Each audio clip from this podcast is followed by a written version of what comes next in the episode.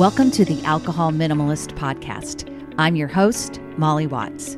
If you want to change your drinking habits and create a peaceful relationship with alcohol, you're in the right place.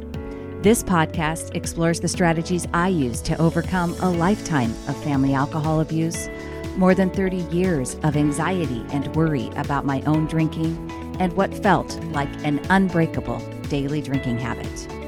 Becoming an alcohol minimalist means removing excess alcohol from your life so it doesn't remove you from life. It means being able to take alcohol or leave it without feeling deprived. It means to live peacefully, being able to enjoy a glass of wine without feeling guilty and without needing to finish the bottle. With science on our side, we'll shatter your past patterns and eliminate your excuses. Changing your relationship with alcohol is possible I'm here to help you do it. Let's start now. Hello, and welcome or welcome back to the Alcohol Minimalist Podcast.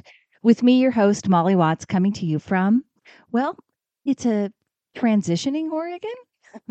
it's uh, raining. It's been raining. Yesterday was quite rainy. It's raining a little bit this morning. But uh, ahead on the forecast, there are eights as the first digit of the temperature on Friday and Saturday predicted right now. An eight in October. That means 80, 80 degrees or more here on Friday and Saturday. Uh, let's hope it holds true. I, you know, we're a little far out for Oregon, quite honestly. Most of the time they change it by the time we get there. How are you doing? How is More Sober October going? This month I've got a series to support you in however you're doing a more sober October. And it's not too late, right? Every choice is a chance to vote for who you are becoming. So start today and decide to drink less or not at all. All month long, I'll be adding to this Sober October series, and I hope that it will inspire you, motivate you, and help you keep going. I actually also decided to create something new to help people navigate this show, especially when you're first listening to it. You can go to guide.mollywatts.com. That's guide.mollywatts.com that's Molly with a Y, Watts with an S dot com, and grab the Alcohol Minimalist Podcast Listening Guide. It's got 15 curated episodes to help you start this process of changing your relationship with alcohol. I hope that doing more sober October is just the beginning and you use what you accomplish this month to put you on the path to sustainable change, really for the rest of your life, right? So check out the podcast listening guide if you're new around here. It's totally free. You can find it at guide.mollywatts.com. I actually have also this week a couple of prize winners. That's right. If you are again new to the show, I do prize winners every other week. You can get entered to win a prize simply by leaving a review of the podcast or of my book. You can leave a review of this podcast anywhere you listen to it. That includes Audible, that includes YouTube, that includes anywhere, obviously, Apple Podcasts. You know, if you're listening on Apple Podcasts, can I just ask you? You're right in your app anyway. Just go in there and leave a review if you haven't already left one. Um, it really helps people find the show. And that's what this whole thing is all about in terms of why I'm doing prizes for reviews in the first place, right? I want to encourage you to help me spread the word in an organic way. There are two prize winners. The first prize winner is coming to us as a random prize winner, and that random prize winner is actually left a review on YouTube. And this is for the the person who left that review is I, I cannot say this properly correctly, but it's Curler is Santiago 4193. Curler is Santiago 4193. And if that sounds like you or if it is you, um, please email me, molly at mollywatts.com, and let me know that you are the prize winner, and I will send you out some alcohol minimalist swag. The other prize winner is one that I select. This is not a random drawing, this is a contest because I'm selecting the review based on my own merit, I guess, or what I decide. And uh, this person is this person who wins the other prize this week is Escherman68. Escherman68. And this is what Escherman68 had to say. So good. I never thought that I could be someone who could leave a half finished glass of wine, but I'm able to ask myself, do I want that? And really be able to walk away. Thanks, Molly, for this podcast. You are very welcome, Escherman68, and thank you for listening. Again, email me, molly at mollywatts.com, and I am happy to send you out your alcohol minimalist swag. One more quick announcement before we get into this week's show. Quick message for the ladies. My friends and fellow coaches, Monica Reinagel and Cassie Christopher, both who've been guests on this show, are partnering together this month for a three week program during October, specifically for those of you who struggle with body image. These two women are people whose work I not only value, but I 100% know to be excellent information. The program includes a 90 minute workshop happening this Saturday, October 7th, so you'll want to get registered right away. I'm putting the link in my show notes to join Body Image Repair and Resilience. And I hope if you're looking for more peace with your body, you'll check it out. All right. Now, on to this week's show. And coincidentally, it might be related to body image for some people, especially if you're like me and sometimes turn to food as a coping mechanism instead of or in addition to alcohol. Today, we're doing a deep dive on buffering. Now, I've talked about buffering before on the podcast, but I've never done an episode focused solely on it. And I think it's a great topic to dive into, especially during More Sober October. So, what is buffering? Buffering, in the context of human psychology, involves the conscious or subconscious effort to dampen or mask one's true feelings, thoughts, or reactions in response to various situations. And it can manifest in several ways. And of course, overusing alcohol or overeating are very common ways that buffering does manifest. Buffering refers to the practice of suppressing or deflecting emotions, thoughts, or reactions, and often is a means of coping with stress or discomfort or difficult situations. Buffering is something that humans do that keeps them from fully experiencing their lives. And humans buffer when we don't want to face the facts or we don't want to experience negative emotions. So, understanding that you're using alcohol or food as a coping strategy probably isn't too mind blowing, right? Most of us are aware we are doing it. And our first instinct might be to feel ashamed, embarrassed, or frustrated with ourselves, discouraged. And here's something I want you to understand and we're going to go deeper into this, but your lower brain is literally hardwired to seek pleasure and avoid pain. And you most likely developed these coping strategies before you knew better, possibly with something like food. You did it when you were young and you simply weren't emotionally or physically mature enough to really make that cognitive leap you may have developed a tendency to buffer with food, for example, because it worked, right? It provided comfort. I don't know, eh, you know, how many of you have listened to me talk uh, over the course of this podcast, but I share in my book that I had a developed a habit from an early age of of comfort being from chips and soda, and so chips you know potato chips still to this day they're they're they're like kryptonite for me i say but i mean it's definitely I developed a comfort strategy mm. around those. Then, when you were older, maybe going to your first parties and people were drinking to feel less awkward, to feel, you know, that that social, a little bit more brave, the social lubricant that alcohol is, right? To feel less insecure, all of these negative emotions that you wanted to avoid. And you might have decided to have a drink. And again, it likely helped especially in the short run. So there is no reason to beat yourself up about buffering, right? Because it's very common and it's very much a part of our human nature.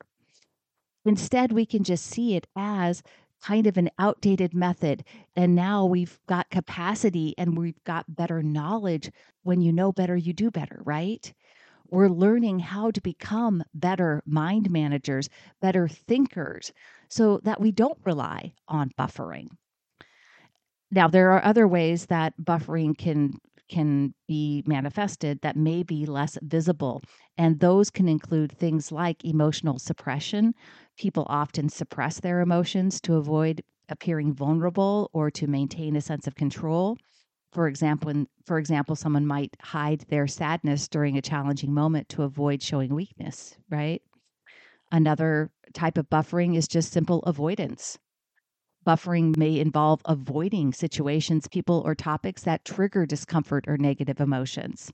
This avoidance can prevent individuals from confronting or resolving any underlying issues. That's why we want to work to not do it. And then denial. Denial is a common form of buffering where individuals just refuse to acknowledge or accept their emotions or circumstances.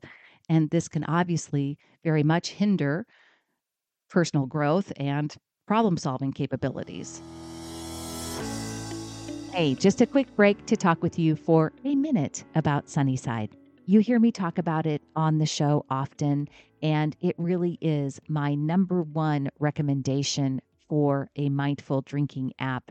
People use this tool in my groups, in my classes, and they tell me all the time how much they really appreciate the fact that Sunnyside is a very positive reinforcement. And what I mean by that is that when you track your drinks, and let's just say you planned for one drink and you ended up having two, if you're honest and you track that second drink, you're not going to get a message that shames you in any way or reprimands you. You're actually going to get positive reinforcement for tracking a drink that you didn't plan on and some ideas and some suggestions for going and grabbing a snack or getting some water. Sunnyside is like having a coach in your pocket, and I love that. You can try it for a 15 day free trial. Go to www.sunnyside.co slash Molly to get started today.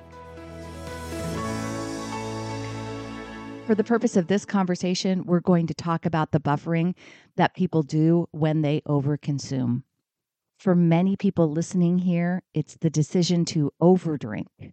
But we've likely all experienced overeating or at some point in a buffering way. Maybe you've overshot a little retail therapy. Maybe you've zoned out on TikTok videos for hours on end, or just other forms of consumption buffering. And part of the reason that these options appeal to us is because we are constantly bombarded with messages that associate all of those things with pleasure, right? In addition to not wanting to face negative emotions, we are inundated with messages that suggest that we're entitled to feel happy and to seek this kind of pleasure all the time. And let's face it, there's a lot of money to be made on pleasure, right? The pleasure of eating, drinking, and spending money. Big companies take advantage of our natural inclination and take advantage of that lower primitive brain that is seeking those three things to avoid pain, to get pleasure, and to conserve energy. It becomes a perpetual issue in our lives as pleasure seeks more pleasure, right? The more we purchase, the more we want to purchase. The more we eat, the more we want to eat. The more we drink, the more we want to drink. It's easy to see how and why our brains might believe that they should always escape negative emotions and get pleasure because it's so immediately available to us in so many ways. One of the reasons people resist changing their drinking habits and or fear giving up alcohol even for like a more sober October is because they don't want to have to give up pleasure. What I want you to consider is that our brain's reaction to alcohol is really a false pleasure. And a false pleasure is something that your brain has an excessive reaction to, that it really truly isn't evolved to handle. And therefore, that's why it has a negative consequence. For example, when we concentrate grapes into wine and drink it, right, as opposed to eating a grape, we give our brain an extreme burst of dopamine. Now, our primitive brains love that burst of dopamine. And without intervention from our logical prefrontal cortex, that false pleasure fuels our desire, which leads to many of us, and like for me for decades, to develop habits that don't serve us. And the companies who are making money on the food, who are making money on the alcohol, they have a vested interest in keeping us consuming, even over consuming, right? Now, maybe you've heard this, uh, but when you eat junk food, you may think you are eating just a handful of chips, a cookie, or a few candies, but you are actually eating something that has been chemically engineered to make you want more of it. When you eat these foods, you are not only up against the food itself, you are up against food science experts, brands, and companies whose sole purpose is to create foods that people will love and want more of so they can make a profit. The time and energy that companies put into creating junk food are about more than just creating something that tastes good. It is a precise science that considers addictive behaviors large studies, marketing practices, and finding the exact combination of taste, texture, color, and design to get you to eat more.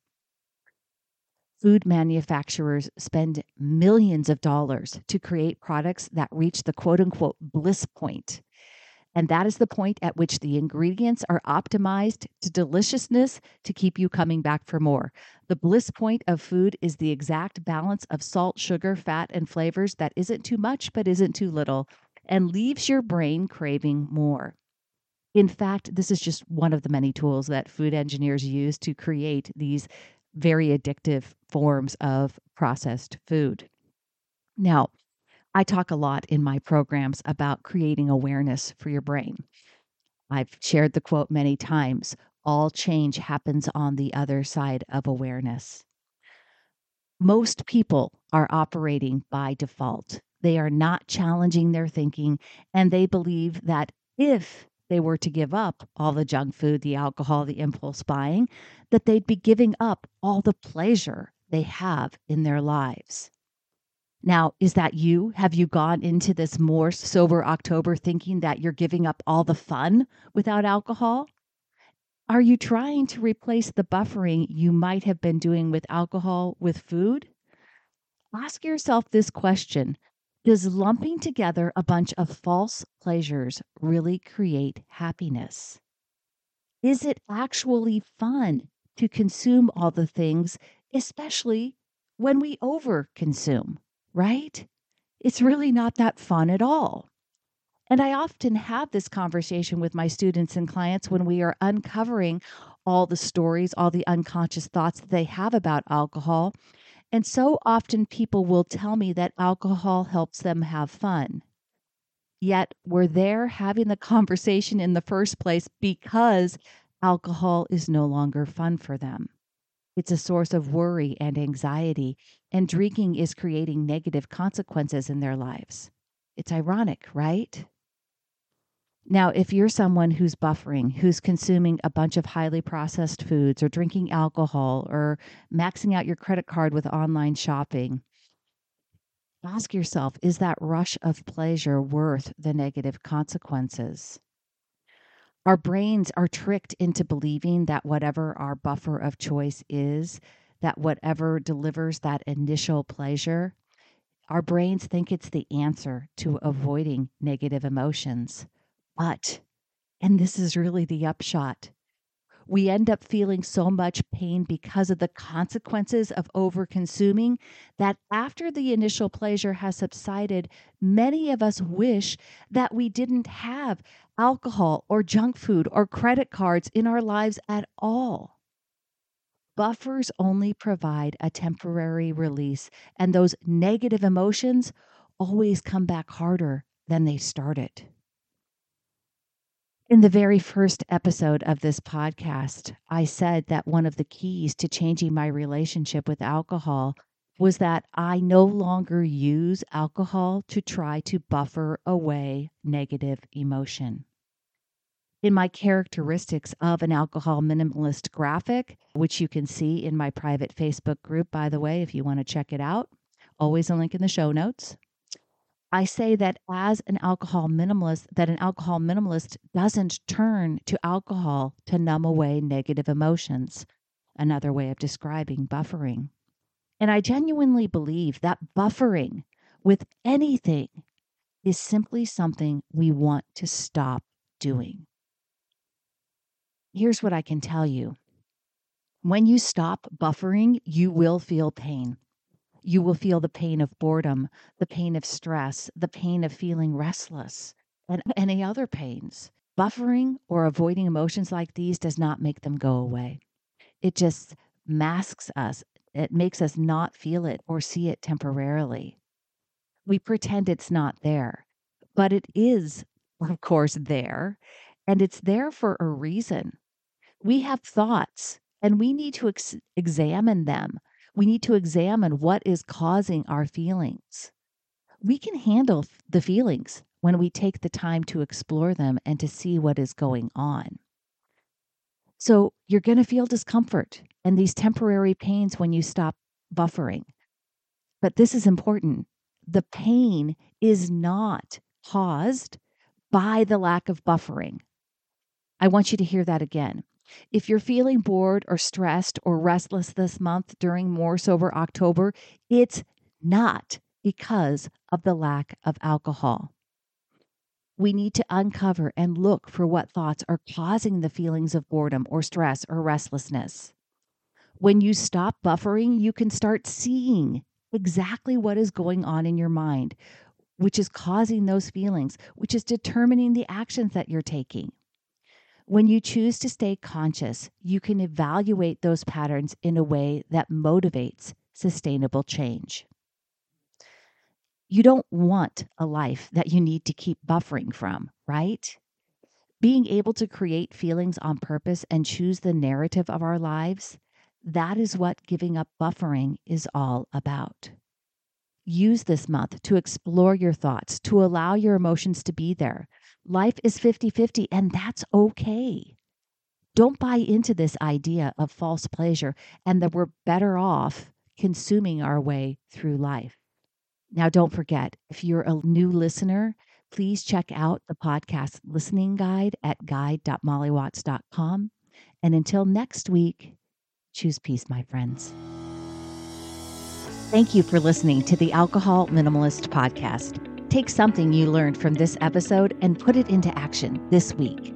Changing your drinking habits and creating a peaceful relationship with alcohol is 100% possible. You can stop worrying, stop feeling guilty about overdrinking, and become someone who desires alcohol less. Come join me in making peace with alcohol. It's my six month online course and group coaching program designed to help you build sustainable change. Give me six months and I'll help you create peace. Check it out at www.mollywatts.com slash join. That's Molly with a Y and Watts with an S dot com slash join. Come join me today.